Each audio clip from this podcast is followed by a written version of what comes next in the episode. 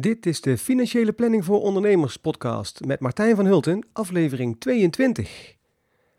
En dit is het zevende en voorlopig ook het laatste deel van de serie Doe het zelf financiële planning, waarin ik eigenlijk je verteld heb hoe je je eigen financiële situatie in de grip zou kunnen krijgen.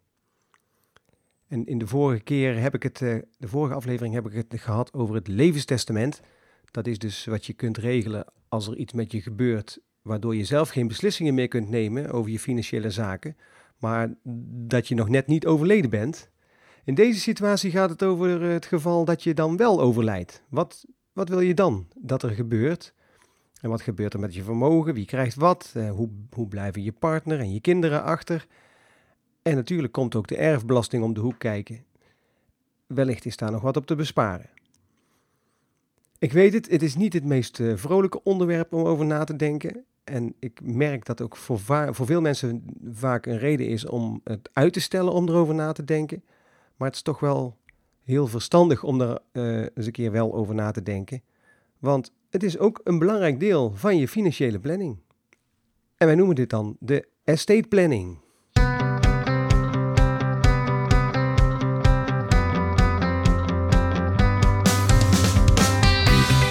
Ben je al jarenlang ondernemer, net gestart of heb je plannen om voor jezelf te beginnen? In deze podcast krijg je allerlei informatie over zaken waar je als ondernemer tegenaan loopt. Ik ben Martijn van Hulten, financieel planner en belastingadviseur en zelf al bijna 15 jaar ondernemer.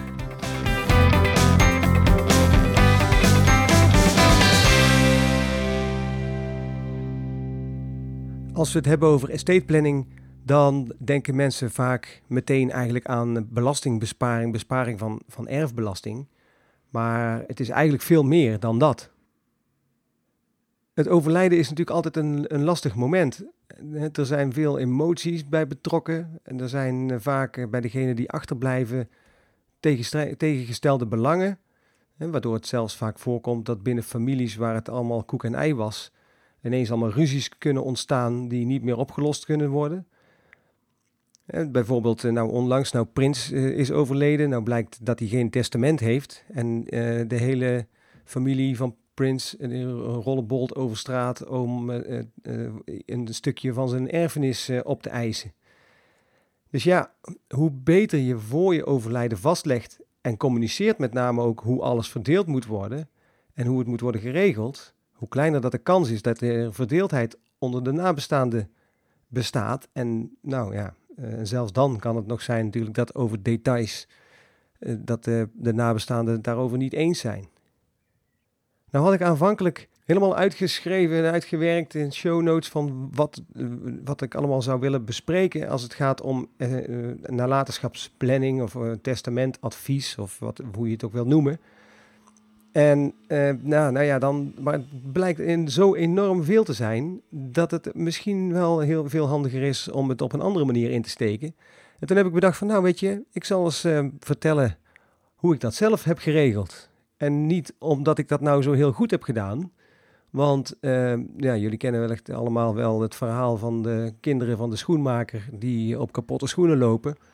En, um, en, en, de kraan van de loodgieter die thuis altijd lekt. Hè? Nou, dat zal misschien bij een financieel planner niet veel anders zijn dan dat. Dus uh, ik wil absoluut niet zeggen dat ik het nou zo fantastisch geregeld heb. Uh, maar nee, bij mij is het eigenlijk zo zoals bij heel veel mensen. Je, uh, je hebt af en toe een moment dat je er iets mee moet. Hè? Bijvoorbeeld op het moment dat je gaat trouwen, dan ga je nadenken uh, of niet. Maar dan zou je kunnen nadenken over uh, huwelijkse voorwaarden, die ook een belangrijke rol spelen in het hele uh, estate planning verhaal. nou ja, en verder komen er dan wel eens momenten dat je gaat nadenken over samenlevingsovereenkomsten of dat je gaat nadenken over testament. op het moment dat wij ons huis kochten, ons eerste huis, toen zei de notaris van, nou, is het wel verstandig om ook een testament te maken. En toen hadden we zoiets van, nou ja, weet je, dan moeten we dat misschien maar doen. En dan, uh, wat doe je dan? Ja, dat was in de fase dat wij uh, nog, uh, nog niet zo heel veel bezaten. We hadden op dat moment meer schuld dan bezittingen. En ja, dus je, je gaat dan met name een testament maken om te regelen dat je kinderen verzorgd achterblijven, of dat er in ieder geval voor gezorgd wordt, hè, in de vorm van je voogdij en zo. Dus dat ga je dan regelen, maar verder denk je eigenlijk niet zo heel erg na over hoe dat nou zo'n testament inhoudelijk eruit ziet. En hetzelfde was toen we trouwden. Dat was uh, iets daarna, in ons geval. Uh, ja, dan, uh, wij zaten nog in dezelfde situatie van meer schuld dan bezittingen. Dus ja, wat moet je dan? Hè, moet, moet je dan huwelijkse voorwaarden gaan maken? Ik was nog gewoon in loondienst, dus daar was ook geen reden voor. dat was ook geen reden om, om bijvoorbeeld de huwelijksvoorwaarden op te stellen. Dus wij zijn gewoon in gemeenschap van goederen getrouwd, zoals heel veel mensen in Nederland. En inmiddels ben ik uh, al uh, ja, nou ja, 19 jaar bijna getrouwd. En al uh, eh, 15 jaar bijna um, ondernemer. Dus de situatie is wel het nodige veranderd. En misschien is het wel helemaal niet meer zo vanzelfsprekend dat wat waar we toen voor gekozen hebben, dat dat nog steeds zo, zo is. Dus we zullen mijn situatie als uitgangspunt nemen om te vertellen wat er nou gebeurt. Stel dat ik morgen zou overlijden. Als ik morgen zou overlijden, dan is uh, eerst de vraag hoe, uh, hoe dan de, nalatenschap is opgebouwd. Wat is nou eigenlijk de nalatenschap? En uh, omdat ik in een gemeenschap van goederen getrouwd ben, is eigenlijk mijn vermogen is de helft van alles wat ik samen met mijn vrouw bezit. En uh, dat betekent dus dat het de helft van het huis is van mij en de helft van de hypotheekschuld erop is van mij. Uh, de helft van uh, alle spullen die in het huis staan, de helft van de bankrekeningen, de helft van de auto, de helft van de onderneming. Het is wel mijn onderneming, maar door de gemeenschap van goederen is, is die in ieder geval voor de, wat de waarde betreft voor de helft ook van haar. En ik heb ook de helft van haar spullen. Dus eh, eigenlijk is het zo dat je alles bij elkaar op zou moeten tellen wat we hebben en eh, daar alles schulden die we hebben van aftrekken. En dan uh, de helft van dat bedrag, dat is de waarde van mijn bezittingen. Die andere helft, die is van Rianne en die blijft van Rianne. Dus uh, dat is, uh, daar hoeft ze natuurlijk geen belasting over te betalen op het moment dat ik overlijd.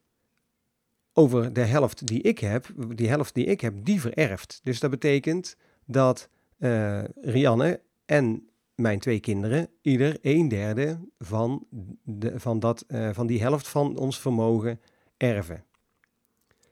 En maar zij erven eigenlijk alleen maar de waarde daarvan. Althans, voor de berekening van de belasting gaan we kijken naar de waarde daarvan.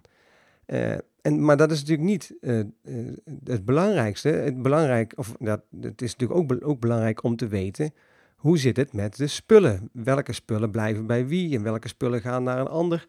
En uh, zeker in mijn situatie, dat ik ondernemer ben, is het natuurlijk ook wel interessant om te weten wat gebeurt er nou met mijn deel van de onderneming. Nou, normaal gesproken zou dat dus ook vererven naar Jan. De helft is al van haar, de andere helft erft zij. En uh, daarmee zou zij dus uh, eigenlijk in mijn plaats gewoon die onderneming kunnen gaan uh, drijven. Als mijn compagnons dat uh, op prijs zouden stellen, maar dat is, dat is niet waarschijnlijk. En niet uh, persoonlijk, maar ja, ja, dat is nou eenmaal hier niet haar vak. Dus zij zal met, die, met mijn compagnons om de tafel moeten om te kijken van ja, wat, hoe ga ik de helft of die een derde van die onderneming die, die wij samen bezitten, hoe gaan we die aan mijn compagnons overdragen? En uh, zodat zij gewoon verder kunnen met de onderneming. En hopelijk dat mijn vrouw daar dan wat geld aan overhoudt. Wat betreft de spullen is het voor de, voor de overige spullen eigenlijk heel duidelijk. Want uh, nou ja, no normaal gesproken zou dat al, als ik stel dat ik geen testament had gemaakt, dan geldt tegenwoordig het wettelijke versterf-erfrecht, zoals dat dan heet. En uh, dat houdt in dat de langstlevende partner, hè, als je getrouwd bent, dat de langstlevende dan alle bezittingen erft en alle schulden erft. En dat er een schuld ontstaat van die langslevende aan de overige erfgenamen, meestal de kinderen.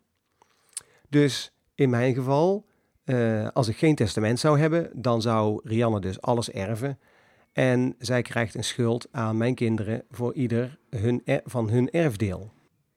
In sommige gevallen is het zo dat er wel privévermogen is, ook al zijn mensen in een gemeenschap van goederen getrouwd.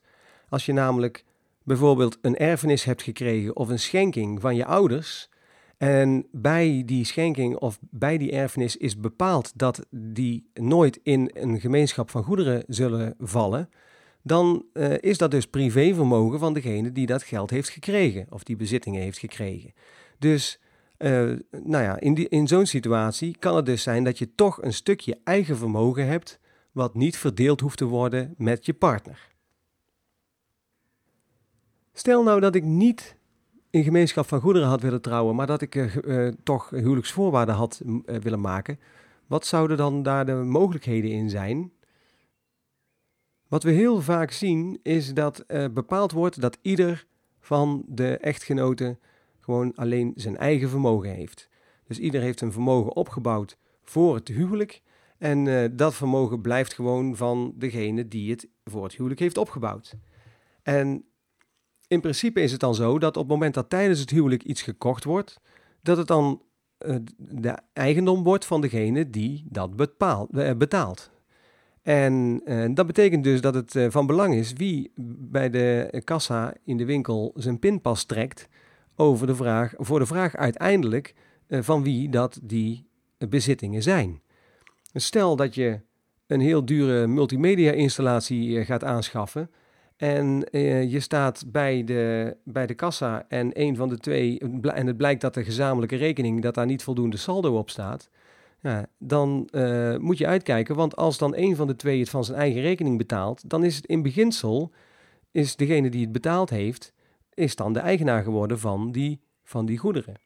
En een huwelijk kan natuurlijk eindigen vanwege het overlijden van een van de partners. Maar het huwelijk kan ook, uh, kan ook eindigen door, de, door echtscheiding.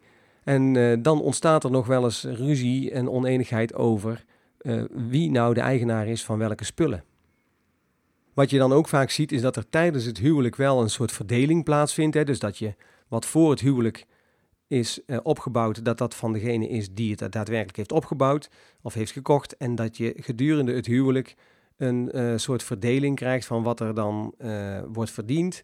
Hè, dat als er meer wordt verdiend dan wat, wat er opgemaakt wordt, dat dat meerdere dan verdeeld wordt. En soms gaan mensen dat elk jaar verdelen. En dan krijg je een jaarlijks een periodiek verrekenbeding, zoals dat heet. En soms uh, wordt er gewoon bepaald dat alleen aan het einde van het huwelijk wordt gekeken van hoeveel vermogen is er dan. Ieders privévermogen wordt daarvan afgehaald. En dan uh, verdeel je alleen dus het wat er dan bijgekomen is, verdeel je dan door de helft bijvoorbeeld. Of in een andere verhouding als je dat wil. Nou, dat is natuurlijk als je gaat trouwen, maar je kunt misschien, uh, je vraagt je misschien af hoe dat dan werkt bij samenwoners. Nou, bij samenwoners heb je ook zoiets als een huwelijks, als huwelijksvoorwaarde, maar dan een samenlevingscontract. En dat werkt dan ongeveer wel hetzelfde. Maar het verschil is dat je zonder een testament geen wettelijke regeling hebt zoals uh, gehuwden hebben, hè, met zo'n langslevende bepaling. Dus als je als uh, samenwoners wil dat uh, bij overlijden van een van de twee ook een soort langslevende situatie ontstaat, dat de langslevende alles erft en eventueel een schuld krijgt aan de kinderen als die er zijn, of andere erfgenamen, dan als je dat wil, dan zul je dus echt wel een testament moeten maken want wettelijk is die regeling er niet. Nou, het is dus duidelijk, hè, het is belangrijk dat ook huwelijksvoorwaarden bepalend zijn over hoe je, jullie vermogen of jouw vermogen wordt verdeeld op het moment dat je overlijdt. En bij mij zou het dus zo zijn dat door die gemeenschap van goederen, dat Rianne alles erft en een schuld krijgt aan de kinderen. Nu zou het natuurlijk zo kunnen zijn dat wij ons afvragen van zou je zou het niet handiger zijn als we toch huwelijkse voorwaarden zouden hebben? Omdat bijvoorbeeld uh, als een van de twee, uh, of als, stel dat het met mijn bedrijf niet goed zou gaan en uh, we zouden in een faillissement terechtkomen, dan, eh, en ik ben als privéondernemer, ben, ben ik aansprakelijk met mijn hele vermogen, dan zou het handig kunnen zijn dat bijvoorbeeld het huis niet op mijn naam staat, maar op, het naam, op naam van mijn vrouw zodat eh, dan eventuele schuldeisers zich daar niet op kunnen verhalen. Want zo daar werken eh, huwelijksvoorwaarden ook voor. Kun je daar dan nog achteraf op terugkomen? Ja, dat kan. Het is zelfs een stuk eenvoudiger geworden dan in het verleden, want tegenwoordig hoef je niet meer naar de rechtbank om je huwelijksvoorwaarden aan te passen, maar je kunt gewoon naar de notaris gaan en dan kun je alsnog uh, tijdens het huwelijk huwelijkse voorwaarden maken. Het is wel even een werkje, want je zult een splitsing moeten maken in het vermogen zoals je dat nu hebt. Hè. Je moet kijken van wat hebben we in totaal en wat, uh, wat zou dan van wie moeten worden. En, uh, maar als je daar lijsten van maakt en als je dus een duidelijke verdeling maakt wat van wie is, dan, dan, kun je dus tijdens het huwelijk ook je huwelijksvoorwaarden maken. Nou, wat is er allemaal nog meer belangrijk in het testament? Een, testament bepaalt dus uh, welk percentage of welk gedeelte van het vermogen, van de waarde van het vermogen, naar wie gaat. Wat je tegenwoordig met name ziet is een testament wat ze in de volksmond dan een langslevende testament noemen. dat betekent dus dat de langslevende alles erft en een schuld krijgt aan de kinderen. Dan kunnen de kinderen dus niks met die spullen totdat uh, de langs, langslevende partner overlijdt. En dan vererft het naar die kinderen. En dan kunnen zij daar verder uh, uh, over beslissen wat ze daarmee doen. Maar zo kan dus de langslevende nooit bijvoorbeeld uit huis gezet worden omdat de kinderen hun erfdeel willen opeisen. Maar het gaat natuurlijk niet altijd om mensen die getrouwd zijn of samenwonen. Hè. En zeker als je alleenstaand bent en ondernemer, dan uh, kan het toch wel interessant zijn om vast te leggen wie recht heeft op jouw erfenis.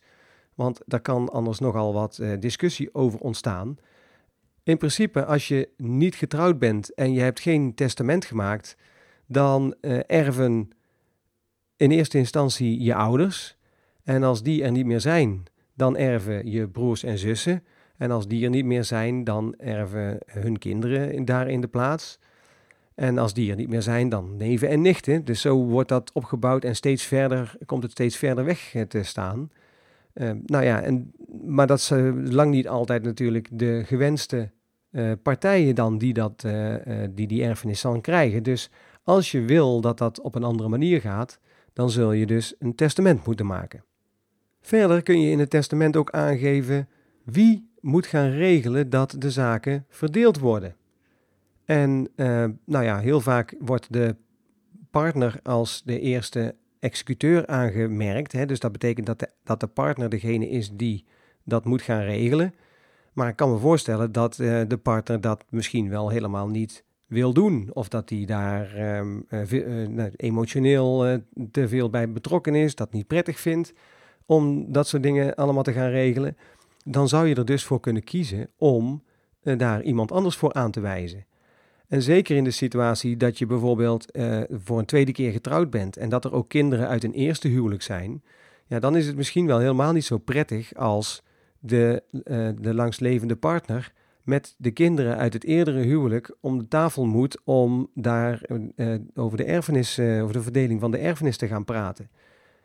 En soms kan het dan handig zijn om in die situaties iemand anders aan te wijzen als executeur. Dat kan dan iemand uh, uit de uh, familie zijn of de vriendenkring. Maar het kan uh, ook een adviseur zijn die je daarvoor aanwijst. En die dus gewoon tegen betaling die erfenis gaat verdelen. Ook wordt in testamenten vaak iets bepaald over de voogdij van de kinderen. Als je jonge kinderen hebt en er gebeurt iets met je, en het kan natuurlijk ook zo zijn in een heel ernstig geval dat je met z'n tweeën in een auto zit en verongelukt. En dat de kinderen gewoon uh, nog in leven zijn. En uh, nou, nou, wie gaat er dan voor die kinderen zorgen? En dan kun je ook nog eens een keer een onderscheid maken in degene die uh, zorgt dat de kinderen opgevoed worden. En degene die zorgt voor de financiële kant daarvan. Ik kan mij voorstellen dat het voor iemand die, die nalatenschap moet beheren of die moet zorgen dat die kinderen goed verzorgd achterblijven, dat het toch wel prettig is als er ook iemand anders nog meekijkt naar de financiële kant van de zaak, om te voorkomen dat je achteraf discussie krijgt over of je dat allemaal wel op een nette manier hebt gedaan. Maar goed, dat is eigenlijk allemaal wat er in de testamenten kan worden geregeld en nog veel meer, want je kunt eigenlijk in testamenten vastleggen wat je maar wil over welke spullen naar wie gaan en, eh, en wie dat, dat eh, de zaken moet afhandelen en Nou, noem maar op, je kunt zoveel vastleggen als je, maar, als je maar kunt bedenken. Maar wat vaak nog veel belangrijker is in eerste instantie, is hoe de zaken geregeld gaan worden op het moment dat jij overlijdt. Stel dat ik morgen zou overlijden, dan zou ik me dus af kunnen vragen van ja, nou wie gaat er dan zorgen bijvoorbeeld voor de afwikkeling van mijn financiële zaken? Nou, het ligt meest voor de hand dat mijn vrouw dat doet. Alleen kan ze dat wel in de zin van weet zij bijvoorbeeld waar bepaalde stukken liggen? Weet zij welke bankrekeningen, bankpassen er zijn? Uh, weet zij, kent zij pincodes van, uh, van mijn rekening? Ja, wij zijn alleen maar gezamenlijke rekeningen. Maar stel dat je getrouwd bent of dat je samenwoont en dat je wil dat je partner uh, die zaken afwikkelt. Beschikt zo iemand dan over, de, over het bankpassen of kan die over het geld beschikken? In eerste instantie zullen bankpassen na een overlijden worden geblokkeerd. En zul je eerst een verklaring van erfrecht moeten hebben, althans, of je zult in ieder geval de bank moeten overtuigen dat jij degene bent die er recht heeft om over die bankrekeningen te beschikken, voordat de bank die, uh, die rekeningen weer vrijgeeft. En in veel gevallen doen ze dat alleen als, als er een zogenaamde verklaring van erfrecht is, wat wettelijk niet verplicht is, maar waar banken toch wel vaak om vragen. Maar ook bijvoorbeeld uh, als je ondernemer bent, wie uh, kan er beschikken over de, de, de, gegevens van de onderneming? En wie gaat zorgen dat jouw onderneming voorlopig eventjes doordraait totdat er helemaal is afgewikkeld en totdat er misschien een koper is gevonden voor je bedrijf? En wie gaat er op zoek naar zo'n koper voor je bedrijf? Wie onderhandelt er met jouw compagnons over, over de afwikkeling? In principe ligt het misschien meest voor de hand bij ons dat mijn eh, compagnons eh, mijn vrouw gaan helpen om die zaken af te wikkelen. Maar ja, er kan natuurlijk ook een tegenstrijdig belang zijn tussen dat van mijn vrouw en van mijn compagnons. Dus misschien is het wel heel verstandig als ik vast zou leggen dat, eh, of ik, dat ik zou regelen dat er iemand anders is die als een externe partij uh, die uh, zaken, mijn, mijn vrouw bijvoorbeeld gaat adviseren over hoe die zaken af te wikkelen. En dat dat niet per se degene is met wie ik die onderneming samen drijf. Nou, zo zijn er allerlei dingen te bedenken die je belangrijk kunnen zijn op het moment dat je er niet meer bent voor je nabestaanden, die, die de situatie die dan toch al heel erg vervelend is en heel emotioneel uh, dat die dan zeg maar uh, die, die rol op zich kunnen nemen en die kunnen zorgen dat, uh, ja, dat je niet in een eindeloze discussie terechtkomt met allerlei partijen. En, en dat je dan, als het toch al zo moeilijk is, ook nog eens een keer al die zorgen hebt. Ik heb wel een mooi boekje met allerlei wachtwoorden en zo erin. Alleen die heb ik een beetje cryptisch opgeschreven hoe dat het wachtwoord is. En ik denk dat als mijn vrouw die uh, dat boekje opent, dat ze dan geen flauw benul heeft wat voor wachtwoord dat ze dan in zou moeten typen. En misschien is het toch wel prettig als mijn uh, LinkedIn-accounts en mijn Facebook-account en mijn, en mijn Twitter-account en mijn Snapchat-account en nou noem maar op, al die social media dingen dat die ehm, worden opgeheven op het moment dat ik er niet meer ben. Of dat ze in ieder geval worden aangepast op het moment dat ik er niet meer ben. Of dat, dat ze wellicht uh, een boodschap kunnen plaatsen in uh, zo'n account om te laten merken dat er met mij iets gebeurd is, waardoor ik uh, niet meer ga reageren. En er zijn natuurlijk ook een hoop websites waar ik mezelf aangemeld heb en waar ik, zou, waar ik moet in, inloggen om daar dingen in aan te passen. Bijvoorbeeld uh, als het gaat om de energierekening uh, en of de, energiemaatschappij. Dat gaat tegenwoordig ook via een, een app of via een website met een wachtwoord en een gebruikersnaam. En zo zijn er ontzettend veel van dat soort, uh, van dat soort dingen. Ik heb een, een boekje, nou ik weet wel, twintig pagina's vol met allerlei gebruikersnamen en wachtwoorden.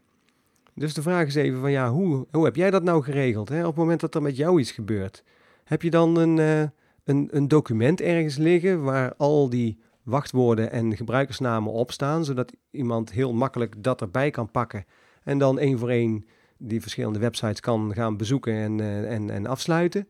Of ehm, en, hoe zit het inderdaad met je bankpassen? En weet, je, weet jouw partner waar bepaalde belangrijke documenten te vinden? Nou, misschien is, er niet, wel, is het wel niet eens zo makkelijk om een overzicht te hebben van alle bankrekeningen die er zijn. En ja, zoekt je partner zich een, een ongeluk op het moment dat er met jou iets gebeurt. En uh, laat staan dat je alleenstaand bent en dat je dus uh, geen partner hebt. Wie gaat dan uh, jouw spullen bij elkaar zoeken en wie weet degene die dat dan moet gaan regelen, als je die al hebt, maar weet die ook waar die bepaalde spullen kan vinden en wat dan de bedoeling is met die spullen. Afijn, je merkt wel, er zijn enorm veel dingen waar je aan zou moeten denken. En op het moment dat er met jou iets gebeurt, of op het moment dat er met mij iets gebeurt, dan wil ik toch eigenlijk wel graag dat uh, mijn vrouw er zo weinig mogelijk sores heeft van de afhandeling van al dat soort, uh, ja, in, mijn ogen op dit moment misschien futiliteiten, maar dan kan het natuurlijk ontzettend lastig zijn als je daar veel tijd in moet steken om dat allemaal op te lossen. En nu ik het er zo over heb, bedenk ik me dat ik dat zelf helemaal niet zo geweldig goed geregeld heb. En dat het dus eigenlijk wel belangrijk is om uh, binnenkort eens een keer aan tafel te gaan zitten en om een uh, lijst te maken van alle zaken die er zijn. En, met, een, en een lijst bijvoorbeeld van alle gebruikersnamen en wachtwoorden. Om te zorgen dat, um, dat zij gewoon die zaken op een soepele manier zou kunnen afwikkelen als onverhoopt die situatie zich voordoet. En dat zou ik jou dus ook wel willen adviseren. Als je geen testament hebt, denk er eens na, over na of je dat toch niet wil doen. Hè? Want het testament, ja, ik ben er niet echt heel erg eh, diep op ingegaan, want daar is, eh, dit, is nu de tijd ook niet voor maar uh, ook als het gaat om erfbelasting, dan uh, kan het een of het andere testament aanzienlijk uh, schelen in de besparingen. bijvoorbeeld, je kunt, een, um, je kunt legaten in je testament opnemen. Een legaat betekent dat er een bedrag, een geldbedrag of een bepaalde bezitting naar een specifieke persoon gaat. En je zou dus, als je bijvoorbeeld kleinkinderen hebt, zou je ervoor kunnen kiezen om elk kleinkind ook een legaat te geven van een bedrag. Tot ruim 20.000 euro kun je aan je kleinkind nalaten zonder dat hij daar of zij daar belasting over moet betalen. En als je dus meerdere kleinkinderen hebt, stel dat je vijf kleinkinderen hebt, dan kun je dus al een ton van je vermogen kun je naar je nabestaanden laten overgaan, zonder dat ze daar belasting over hoeven te betalen. En dat is natuurlijk best een aardige manier om uh, op, uh, op, je, op de erfbelasting te besparen. Nou, zo zijn er wel meer regeltjes en dingen die je in een testament kunt zetten om te zorgen dat je uiteindelijk minder erf, dat je nabestaanden minder erfbelasting betalen en dat ze er dus meer aan overhouden. En ook uh, de, de, huwelijksvoorwaarden spelen daar een rol bij, zoals ik al zei. Dus je, je zou eens moeten kijken of het niet zinvol is om daar toch eens een kritisch naar te laten kijken. En uh, wellicht dan kunnen wij daar ook nog wat in betekenen. Maar belangrijker nog, wat mij betreft, ga eens zitten en denk eens goed na over de dingen die uh, jouw nabestaanden moeten gaan doen op het moment dat jij er niet meer bent. En of ze dat ook wel daadwerkelijk kunnen, om, of, kunnen, of ze de spullen wel kunnen vinden die ze daarvoor nodig hebben. Dat ze weten waar de sleutels hangen van de kluis en dat ze weten uh, waar de, de belangrijke papieren en zo liggen en de wachtwoorden en, en, de, en de gebruikersnamen. Dus um, wat mij betreft zou het alleen al mooi zijn als uh, deze podcast tot gevolg heeft dat je dat uh, in kaart gaat brengen en dat het je dus in ieder geval voor jouw nabestaanden een beetje makkelijker wordt om de zaken op te lossen. Mocht er met jou iets gebeuren, wat ik natuurlijk niet hoop. Voorlopig is eh, dit dus het laatste deel van de Doe-het-zelf financiële planning cursus. Nou, dat uh, uh, hebben we dan op een niet al te vrolijke manier, maar toch afgesloten. En um, de komende periode gaat er weer iets anders gebeuren. Want ik ben op dit moment bezig met het afronden van het e-book De zeven financiële valkuilen voor ondernemers en hoe ze te ontwijken. Uh, dat is een, uh, een project waar ik al een hele tijd mee bezig ben geweest. En uh, binnenkort komt het e-book uit. En mijn bedoeling is om van elke valkuil die er is, die, er in dat boek, die ik in dat boekje beschrijf, dat ik voor, voor elke valkuil iemand ga interviewen die meer kan vertellen over dat specifieke onderwerp. En ik zou het dan ontzettend leuk vinden als, als jij als luisteraar van deze podcast uh, ook andere mensen zou uh, attent zou willen maken op het bestaan van dat e-book, zodat ik zoveel mogelijk mensen ga bereiken en dat er misschien daarvan ook wel weer een aantal uh, extra deze podcast gaan beluisteren. De bedoeling is om het e-book te gaan lanceren op 1 juli aanstaande, dus dat gaat nog een paar weken duren wel. Maar, en tot die tijd zal ik nog wel een aantal andere afleveringen hopelijk uh, opnemen van deze podcast. Want mijn bedoeling is toch altijd nog steeds om elke week een uh, nieuwe aflevering uh, op te nemen. Helaas lukt het dat de laatste tijd nog niet. maar het streven is in ieder geval naar. maar hoe dan ook, ik ben blij dat jij in ieder geval deze aflevering ook weer hebt uitgezeten tot het eind. Als dat al een probleem was.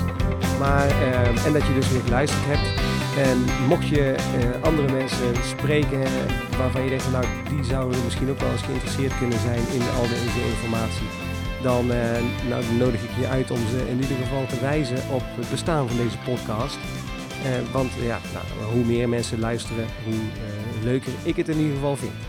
Ik vind het fantastisch dat je weer geluisterd hebt.